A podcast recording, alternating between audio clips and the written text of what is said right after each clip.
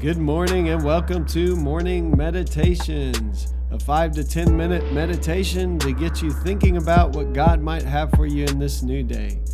I'm your host, Pastor Nate Cook, so we hope you'll enjoy your meditation for this morning.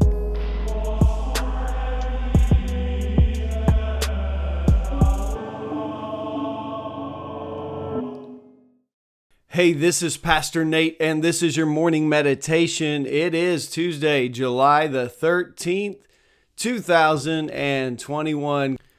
So, today we're talking about our purpose and persevering on our purpose. Proverbs 4:25 says, "Let your eyes look straight ahead, fix your gaze directly before you." Bob Goff says Oprah was fired from her first television job for getting too emotionally invested in her stories. Thomas Edison's teachers told him he was too stupid to learn anything. J.K. Rowling was on welfare when she started writing Harry Potter. It seems no good thing or great success comes on a silver platter. It may seem counterintuitive, but if success came easily, most people would see their visions die because visions only come to life with a lot of hard work and unwavering persistence. Challenges draw something out of us that easiness could never ignite. If the reason behind our vision lacks purpose, if it's to become famous or earn approval, we'll get discouraged the moment we face rejection. We'll likely throw up our hands and walk away because we'll believe we've missed the mark. But if our vision is tied to a clear purpose, we won't be discouraged when times get tough. Turn the volume down on your doubts and stay focused on your purpose. Set aside the belief that the end goal will come quickly. It's the process with all the ups and downs and triumphs and misstarts that will ultimately get you there. In the meantime, surround yourself with people in need and give away love like you're made of it. If it takes a little longer to achieve your goals, you're doing things that last. So, what do you need to do today to refocus on your purpose? Well, this is a really good one for me. I'll just admit that my personality type is really good at starting things and not always so good at finishing things. So, uh, I've got a million books that have been started and and I finished one it was because I had a purpose to finish it by the time I spoke at a camp.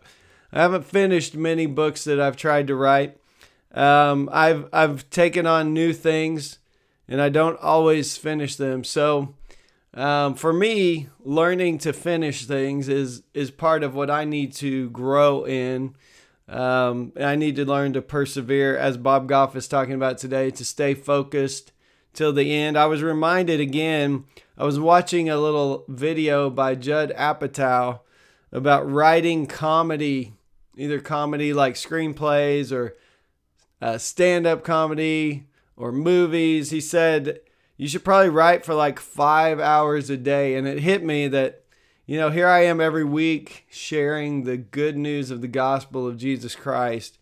And if somebody's willing to sit down and write five hours a day, to write something that's comedic, um, I should probably uh, invest as much time and energy as I can in writing each week in my sermon preparation. So I've kind of rededicated myself to more work daily, to, to making sure I've really sorted through a lot of the details.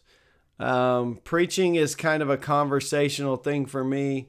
But the more uh, prepared I can be, uh, the better it will go on Sunday. So, kind of continually renewing myself to that study, to that discipline, to the writing ahead of time, uh, and even the editing, which is, I think, everyone's least favorite part of writing something. So, so I don't know what your purpose is in life. That's one of my main purposes is to proclaim the message of the gospel. I'll get a chance to even do that tonight. But whatever your purpose is, um, find a way to persevere. Keep your eyes fixed on the goal. Look straight ahead, as the verse in Proverbs said, and, and push through. Uh, every writer that I've ever read or talked to about writing, and this is why I haven't been very good at it yet, says that you just have to lock yourself in a room with your computer. Uh, you see on, on movies and stuff, you know, people sitting out in this perfect, idyllic little, you know, setting so they can write, so they can be inspired. The inspiration comes as you push through the roadblocks, uh, as you sit in the room and just look at that computer screen and lock yourself in the room. Uh, and then every other everything I've heard about writing is also writing is rewriting. So the really good uh, writers never say, "Oh, this is my first draft and it's great." There's lots of editing that goes on. So that's what I'm striving to do is to get better at the second part of that. I I love writing sermons I, I'm not sure I love rewriting and editing and all those things. So I know we all have areas of growth. Whatever your purpose is in this world, um, I pray you'll be able to focus on it, to persevere. And While you're at it, Bob Goff says, love those around you, and, and then just keep working at it until you come up with something that is beautiful uh, as God helps you, as God gives you the strength, as God helps you refine what your purpose actually is, because sometimes we're not real clear on that. I know for me, sometimes I'm not real clear on that. And so I hope you find what God is calling you to, and you keep pushing through, and you keep working, um, and you keep giving it your all until God redirects you somewhere else. And then you follow in that path um, and, and trust that God is leading. Hey, that's just a thought for this morning, and I hope you have a great day. Well, thanks again for joining us for this morning meditation. Hey, do us a favor rate us on iTunes or even leave some feedback about our podcast so that other listeners can know how much you enjoy your morning meditations. Hey, have a great day.